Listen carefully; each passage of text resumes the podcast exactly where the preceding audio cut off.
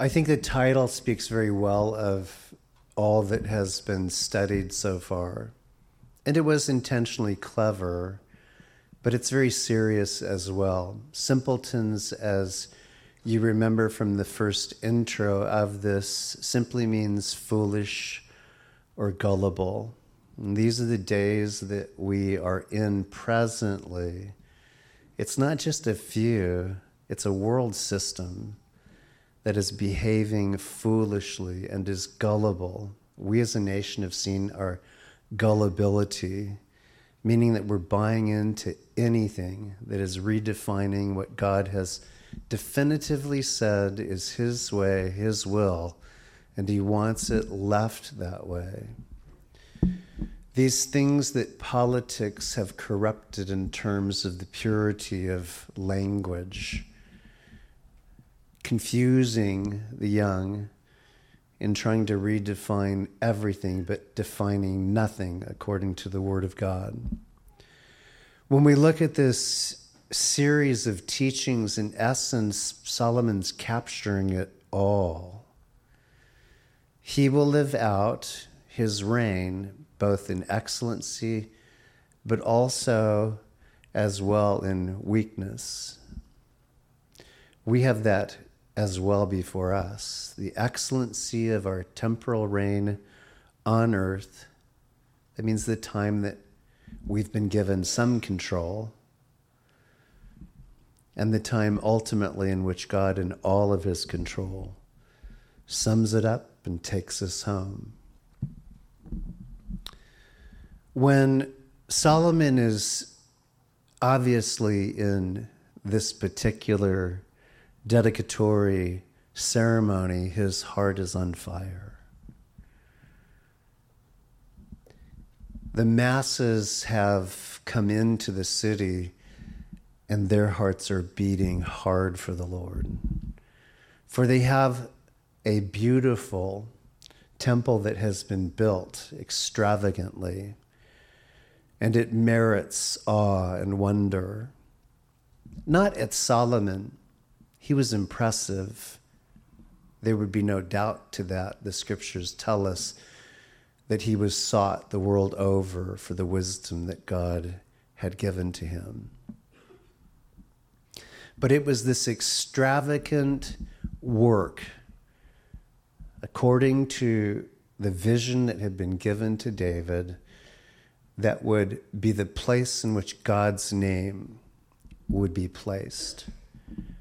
And it was intended to be something greater than just a building, it was to represent the living God and literally the life force of God in the people that are motivated to come away from where they were at and to come into the proximity of the area of worship. This was unique. It was the predictable place of worship where you could go to present yourself, your offerings, and to be assured in that which you had given to the Lord that it was going to be well with your soul.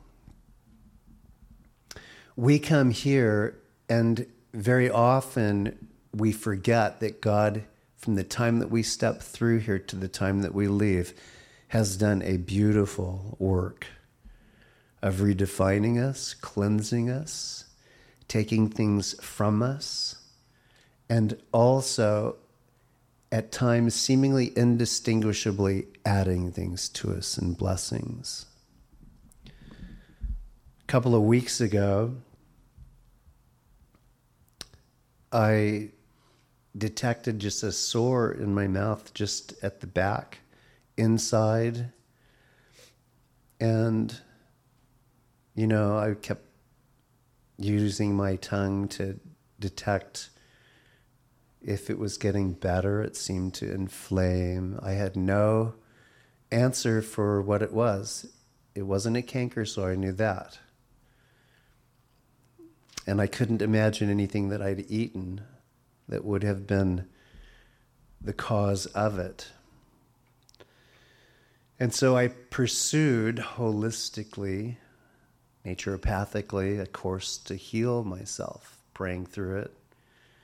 Tinctures of cayenne, whoo! Echinacea, tinctures of echinacea.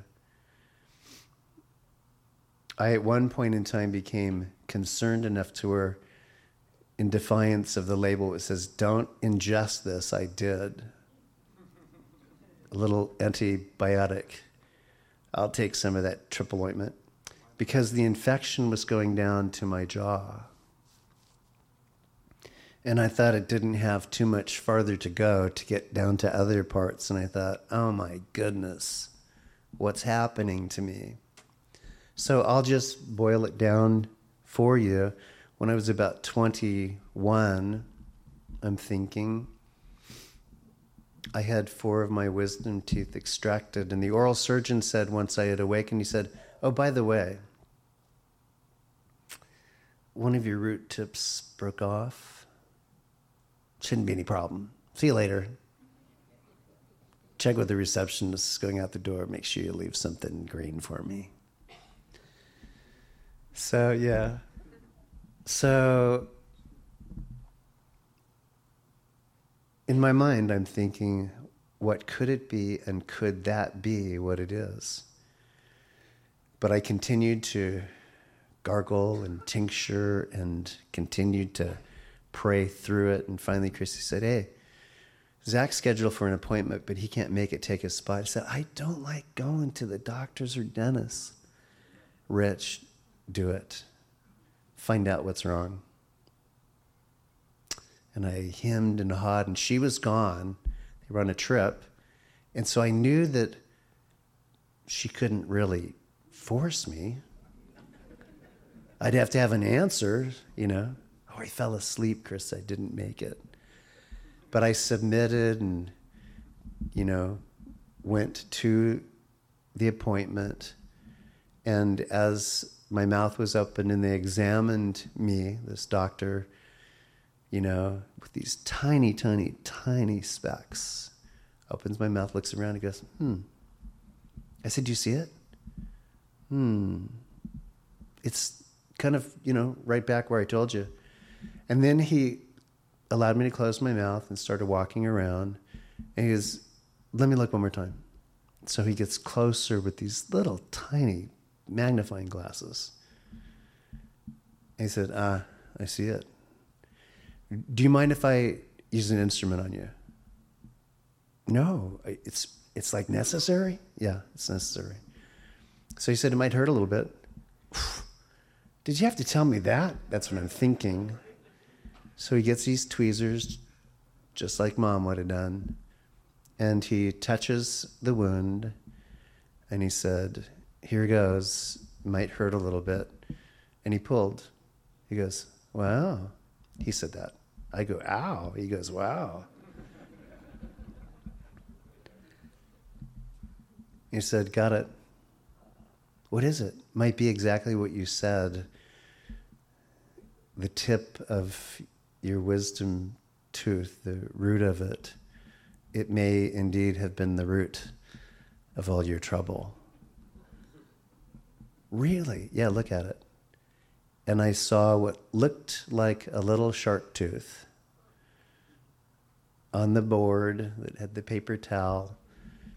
And I had tried dental floss, I tried everything in my capable hands to heal myself, and I couldn't heal myself until a surgeon was permitted by me in an appointment that I did not make. I just yielded to it. And with that, I continued to rinse, do all of the things that were right for it. And I have a whole mouth. The infection began to just go, whoop, woot, woot, just went away. Here's why I'm saying this because Solomon's going to address a root issue in his dedicatory prayer. That thing had to come out of me. Why it took so long, I don't know. I'm glad that if I'm right, it was that one and not the other one going up into a place which I cannot afford to lose any matter on whatsoever It went this way. We had time before it got here. But I realized that in that, and I've had other illustrations in my life, it couldn't remain because it didn't belong. And even though ultimately it would cause a pain in me, there was an answer, and that was its removal. To submit that it would be removed by one skilled to confirm it's working its way out. There are things in our life spiritually that God is working out of us. And we can say, I'm going to hold on to, I'm going to do something that's homeopathic. I'm going to do something that's just really easy for me. And the Lord says, I got eyes on this, and I got the surgical tools for it. And you can keep playing games with it if you want, or I can deal with it right now where you're at. And I could have gotten out of that chair. I could have said, I, I can't even imagine what you would subject me to. I don't think I've got the courage for it. I'm too weak. I'm running from the chair. Don't try and catch me. Because I get really ferocious when you try to stop me from something I don't want to do. I just submitted. And to this day, so that's like one and a half, two weeks ago, my tongue just floats around the back of where once I had a molar, which was called a wisdom tooth. And I just go, Praise the Lord. I'm healed because I submitted prayerfully.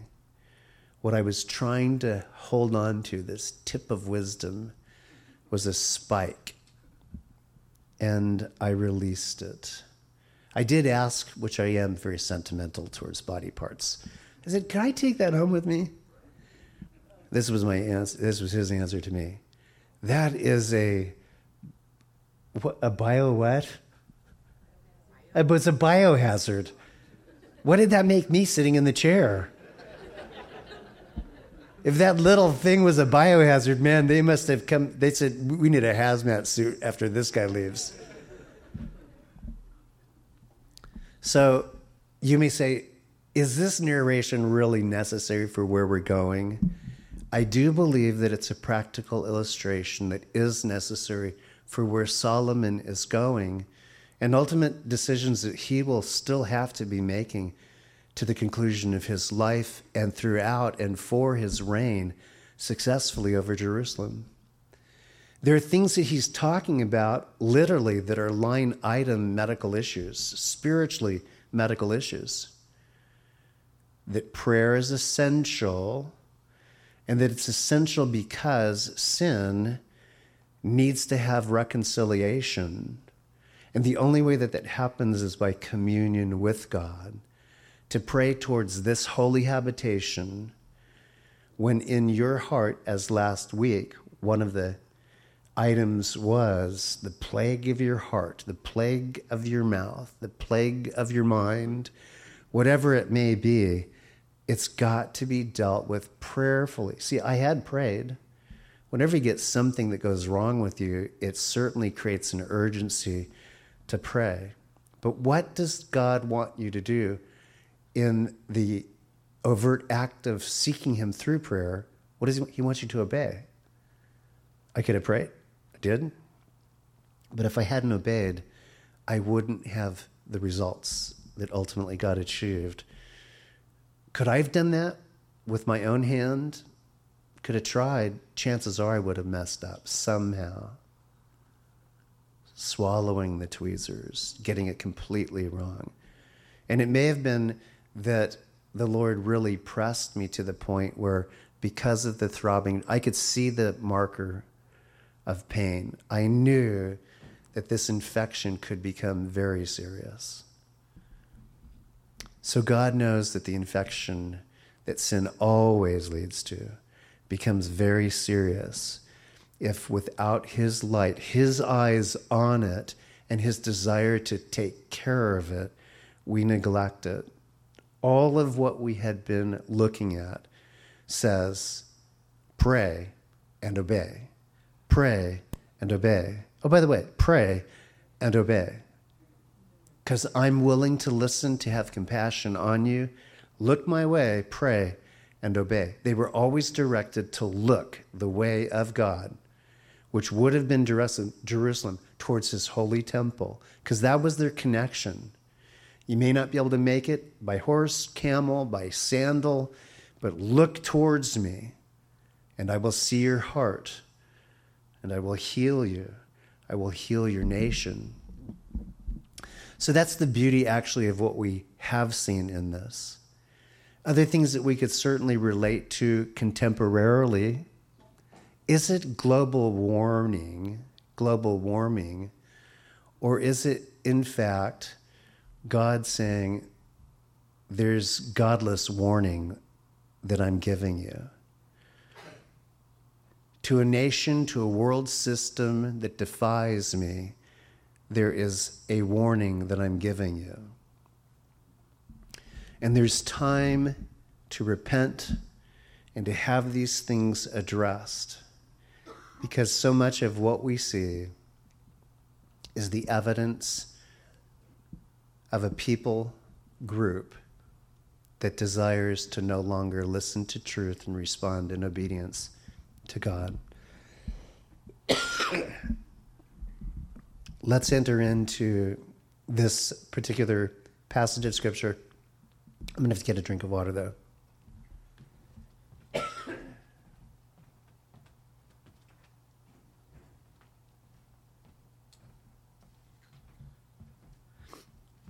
And I like this illustration too. Sometimes it's healing that's as easy as sipping water. The scriptures, the Spirit likened to as water, take your sips, get doused, drenched. So that's what I'm doing. Sound effects included. This is all about the prayer time to the house of God. If you actually indulge in timing it, which begins at verse 22 and will conclude at 53, it's about a seven minute prayer. Can you pray seven minutes as articulately as Solomon did? If you read it, not running through it quickly, nor being unnecessarily slow, it's about seven minutes to read what we have been studying so far. And how powerful it is in its reading. Verse 46 Solomon brings us to that point which is repetitive. For every consequence that could be cited, Solomon says, Take it to the Lord. Pray towards his holy house. God will identify with you from wherever you're at, and he will touch you. He will change things, either personally or nationally. We look to the White House, but the White House needs to look at God's house. Period. We look at the House of Congress, but that House of Congress needs to look at the House of God. These issues that are, in my opinion, blasphemous with regard to the sanctity of life would provoke certainly God to say, you know what, there's a drought globally, there's famine globally, pestilence globally, disease globally. And so you can put excuses on it. You can say it's all about we need to be changing things in our environment. We need to no longer use fossil fuels. We need to go back to the simpler things. No, that's got nothing to do with it. I'm convinced, according to the word, that God is saying something concerning culture. And the church, praise God, we go through it too. But you know what? One of the last areas of teaching was the foreigner needs to see what it is we're about so that they have a sure hope when they're coming out of hopelessness to find an answer. Because it's not coming from Washington, D.C., it's not coming from the Kremlin. Nothing's going to come to change things except the one who came in humanity as God to represent the heart of God, to save people from the consequence of sin, which is death, and ultimately all of the demise that gets wrapped up in it, overlaid. When they sin against you, verse 46, for there is no one who does not sin, and you become angry with them and deliver them to the enemy, and they take them captive to the land of the enemy, far or near. Yet when they come to themselves in the land where they were carried captive and repent, and make supplication to you in the land of those who took them captive, saying, We have sinned and done wrong. We've committed wickedness. And when they return to you with all of their heart, with all of their soul, in the land of their enemies who led them away captive, and pray to you, toward their land which you gave to their fathers, the city which you have chosen, and the temple which I have built for your name, then here in heaven, your dwelling place, their prayer and their supplication, and notice this, maintain their cause. Cause and effect are one of those things that we say is observable and has Obviously, the ability by associative observation to say, oh, the cause of that is because of this. That's the effect. The cause of that is because of this. That's the effect. So we can either say in simplicity, oh, that adds up to this. Or we can say, yeah, that formula is not working for us. We're going to try something else. Solomon is d- directly linking the consequence of what happens to a nation and prophetically what will happen to his nation on this beautiful ceremony, prophetically speaking of what will happen ultimately to his nation because of sin. But he gives that word that grants hope. When you're there, caught off guard, taken captive, that place you, with your heart and soul, seek the Lord God, pray to this place, the land of promise, and God will hear you and will deliver you. You can certainly say, man, that sounds like Daniel. It does, doesn't it? It sounds exactly like the predicament that would be upon them in the book of Daniel. And there were in that generation some wonderful people that would say, Oy vey, why now? Why me? I've got my life before me.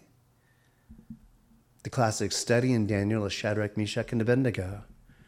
There were others, no doubt, that were a part of that, prophets that would be raised up in that time. At times, we would say, Why do we have to be caught up in this junk now? Why does it happen to us? We had the hope of the golden years. And now we're seeing silver and copper and dross and drought and stuff. Why? Well, God says that we can be taken captive with those who have chosen captivity over freedom and liberty because of neglect that God says He doesn't like.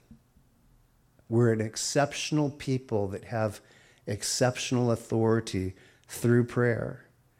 But also, important to note, in what is the privilege of our nation, really, very exclusively, uniquely, is to vote with God's heart. Far too often, we've made pol- pol- politics the means by preference as opposed to the Word of God and piety that is pure and sincere. We've all done it. I at times have made a check going, I don't know that person, only to find out, oh my word. And the Lord would say, Yep, it was about my word that could have revealed with further investigation what that person was not called to do. by me, but what the other person was called to do by me.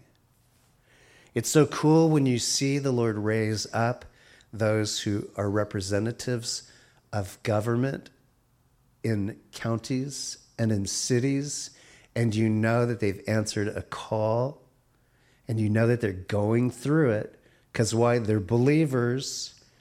Their eyes are looking to the temple. They're calling upon God to give them wisdom.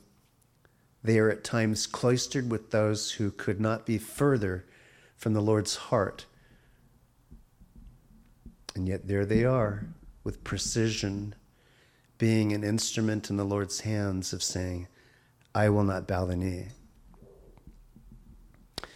This, in essence, is what is being voiced here. We're all sinners, but we don't have to remain in that. We don't have to choose ultimately what the effect will be because we didn't turn from it.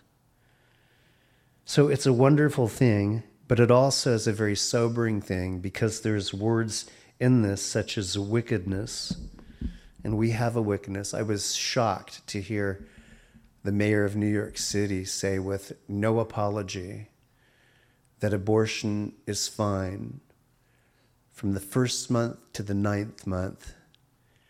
It should not be impeded. And it nauseated me. I'm going, where did this guy come from? And of course, in my mind, I'm going, hell. I mean, it is astounding. I know that on the argument side of it, it is subtly hidden. This guy literally was able to say with absolute conviction, I don't care. First month, ninth month, I have no conviction about that whatsoever. Let it be done. So let it be written. Quote from a movie. And I'm going, man, that mayor needs to have prayer for him to voice with persuasive lips contrary to God's heart. But when they return to you with all of their heart and with all of their soul in the land of their enemies. See, to some degree, we could say we're in the land of our enemies. How could we behave in such a way as a nation when this is the promised land? What are we allowing it to become? but we're not to be at enmity with our neighbors who are behaving wickedly because that's contrary to what God has done. He's not at enmity with us. Peace was settled when it was brokered by Jesus dying in our place. And it's hard to believe that we have to have a heart like God to forgive, while at the same time having the ability to, with conviction, point those wicked deeds, those people of such unrepentant ideologies, and we're able to just say, you know what? I know where your heart's at. Mine was there at one time as well. But God wants to save you from yourself and from the wiles of the enemy who has deceived you. There is a cause, there is an effect. But God says, I am there to change the predicament that has been the result of turning from me. Forgive your people who have sinned against you and all their transgressions which they have transgressed against you, and grant them, notice this compassion before those who took them captive, that they may have compassion on them.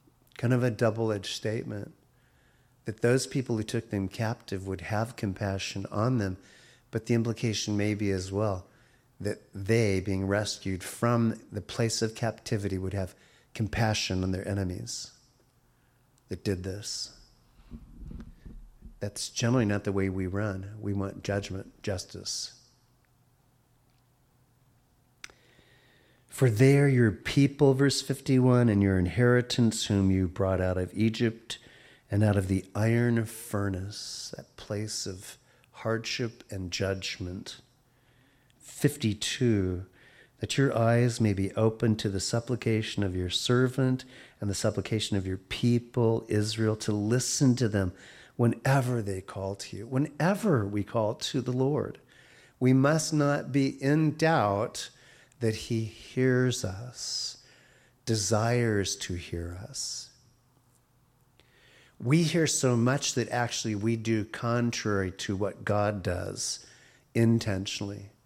Turn the phone off turn from people, don't want to read it, don't want to listen to it. It's actually the consequence of being so saturated with media and everybody's opinion that we're, we're striving to find our place in quietness. It's very often misunderstood as snootiness or not caring, lacking compassion. That can be a problem. Can you imagine what Jesus must have felt like in some of the most exhausting moments of his day to have a multitude that pursued him because of who he was? Have you ever had those days where you're just, you're always being pursued and you have nothing seemingly to give, and yet it's someone, something that's needed of you? The only way is to say, Lord, fill me up, pour me out Help me out. Can't do it. You can, Lord, that I might not sin against you by having a heart that becomes callous and insincere. You did it, therefore, you know how I can do it in your power, by your spirit, in this temple. For Lord, I am a templeton. I am not a simpleton. Once I was, now I'm not. It has requirements. Those requirements are essential that I stay connected with you, regardless of the fatigue, regardless of the exhaustion, spiritually, in which I say, I can't do it. God, you can do it. Very promising here. Your eyes open to supplication, you separated them from among all the peoples of the earth to be, notice this, your inheritance. We're God's inheritance. That's a special word there that Solomon's using. As you spoke to your servant Moses when you brought our fathers out of Egypt. See, that's still God's heart is that He brings people out of Egypt. Egypt is the world system. Where did they go when they're brought out of a world system? They need to be brought into a spiritual system. This is a spiritual system. The government says irrelevant, you know. We'll leave open Walmart in the, you know, hose and garden supply area, but the church is irrelevant. Go back. Stay away. Be safe out there. Be safe out there. I'd rather be safe in here, even if endangered by what is in those particular times, the unknown. We have people that suffered grievously in these past two years. But I'd rather suffer in confidence with God. And even if that means demise to me, believing that this is where I belong, this is who I am, I'm not going to go back to being a simpleton, a fool, I am not going to go back to being gullible. I can't. There's too much to live for and so much to lose if I miss my life's calling in pointing to Him. Well, Solomon blesses the assembly. Let me move through this. It'll go quickly.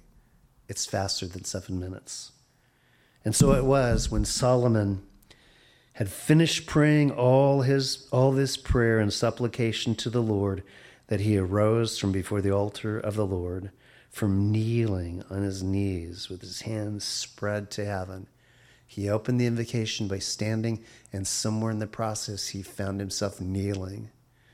What a great illustration that is. We stand in our faith but we do not hesitate to kneel in our prayers hands open, lifted up to God. Very dramatic, very essential for us to be as well. Love it when hands go up. I've seen people move towards their knees, using their chairs as their anchors, reverence. I love those things. And then he stood and blessed all the assembly of Israel with a loud voice. My voice is fading. Solomon's was just getting revved up. Blessed be the Lord who has given rest to his people Israel according to all that he promised. There has not failed one word of all his good promise. Some of you need to hear that. There has not failed one word of all his good promise which he promised through his servant Moses. Can you go back and say, oh, it was a good word? It was a sound promise, and I let go of it. I traded it in for something else. And yet, God's faithfulness, even to this day, to remind us what I speak is true and what I do is real. And I will not disappoint, even though there are disappointments. There are things that will never be reconciled in this time and space because it will all get summed up and be presented to us in the eternal, the place ultimately where we're being perfected. But along the route, He gives us these awesome revelations of both promise and the satisfaction of tasting them. That's what He does. May the Lord our God be with us as he was with our fathers, may he not leave us nor forsake us. I think Jesus said something about that. I am with you always. I will never leave you nor forsake you. Good job, Solomon. He was only being permitted to say what Jesus would say to confirm that for us, He is our assurance and He is our insurance that he may incline our hearts to himself to walk in all his ways and to keep his commandments and his statutes and his judgments.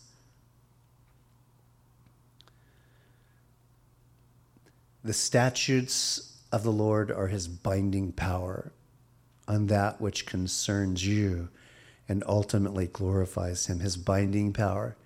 You may feel you're being broken, your grip is being lost. And he says, That's my binding power on your life. The judgments, the fair and reasonable adjudications of God toward you for favor of you. We very often will say, it's got to be of consequence. Well, if that were true, you and I be coming in here with a lot of bandages on ourselves because God's been compassionate. He's fair and He's reasonable to us, both in knowing our nature. Solomon said it. We all sin. But God is merciful and compassionate to forgive. And may these words of mine, with which I have made supplication before the Lord, be near the Lord our God day and night, that he may maintain the cause of his servant and the cause of his people Israel as each day may require. Maintain the cause. What's the effect? God gets glorified. Oh Lord, maintain my cause. What's the effect? Lord, that you receive the glory. That's a good definition of cause and effect. Oh Lord, maintain my cause. What for? Lord, that the effect might bring you glory. That the effect might bring you glory. My offering to you.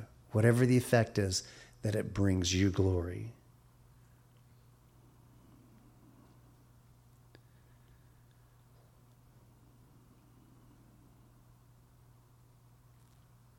that all the peoples of the earth may know that the Lord is God, there is no other. Verse 61 Let your heart, therefore, be loyal to the Lord our God, to walk in his statutes and keep his commandments, as at this day. He now simply addresses them with a great command make sure that your heart is right before the Lord, loyal to him not to your flesh, not to the persuasion of culture. It's loyal to Him. Then the king and all Israel, verse 62, with him offered sacrifices before the Lord. And Solomon offered a sacrifice of peace offerings, which he offered to the Lord 22,000 bulls, 120,000 sheep. So the king and all the children of Israel dedicated the house of the Lord. This is a feast. In essence, it was so magnificent, it was so much that the courtyard had to be used additionally to supplement this barbecue as unto the Lord, in which the people would be rendered after the fat had been received and the peace offerings surrendered, they would receive the bounty of this. Pretty amazing, both the priests and the people. And on the same day, the king consecrated the middle of the court that was in front of the house of the Lord. For there he offered burnt offerings, grain offerings, and the fat of the peace offerings, because the bronze altar that was before the Lord was too small to receive the burnt offerings and the grain offerings and the fat of the peace offerings. We already saw that it was a huge altar of sacrifice, but it was small in terms of the turnout and how much Solomon was investing in this ceremony.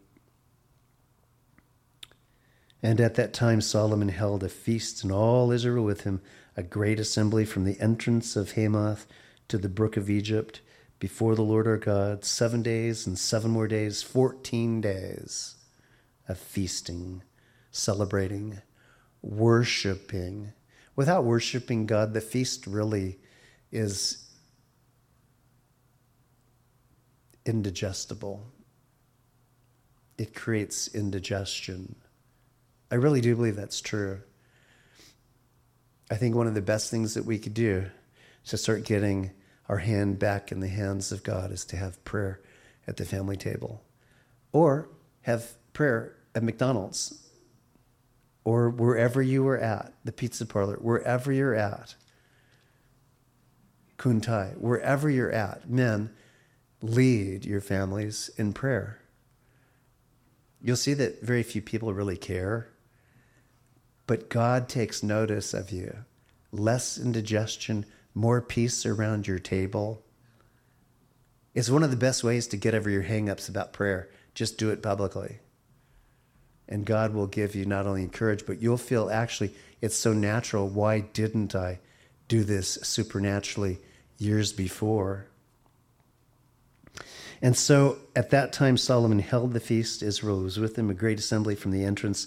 This is indicating that this goes almost to the tip of Egypt. It's that vast the populace, the masses that are coming. Pretty extraordinary. And then on the eighth day, he sent the people away, and they blessed the king and went to their tents joyful and glad of heart for all the good that the Lord had done for his servant David and for Israel, his people. We should be able to leave here today with that being an exclamation mark on why we came to see what the Lord would do in the beauty of his house.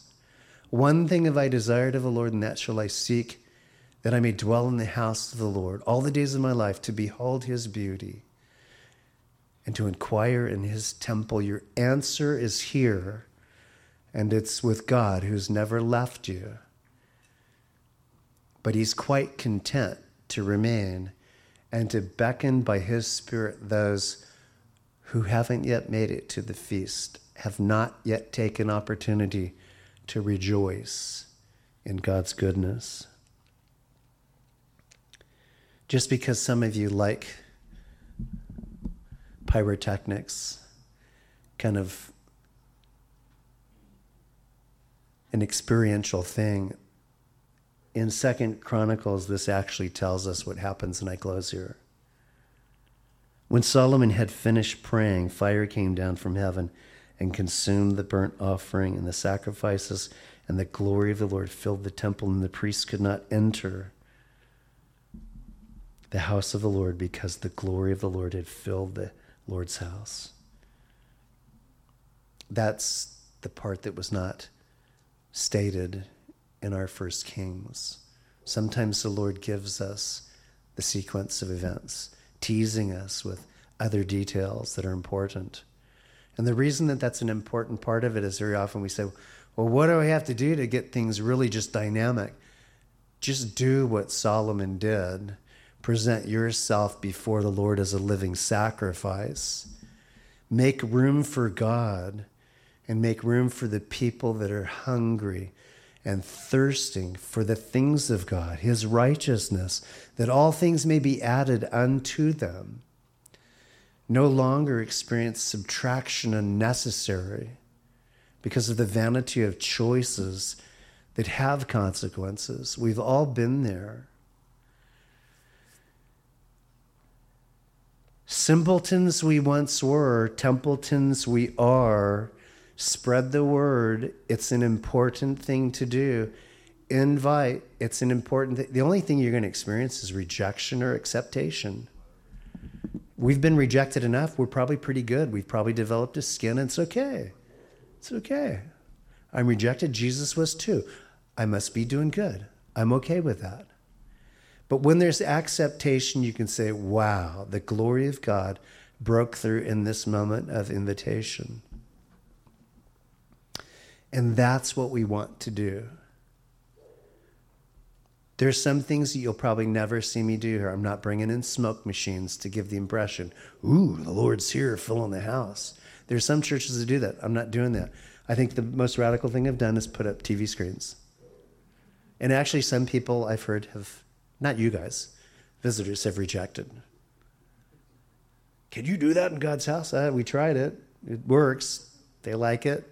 I like it but I still print bulletins because those bulletins are God's word in your hands.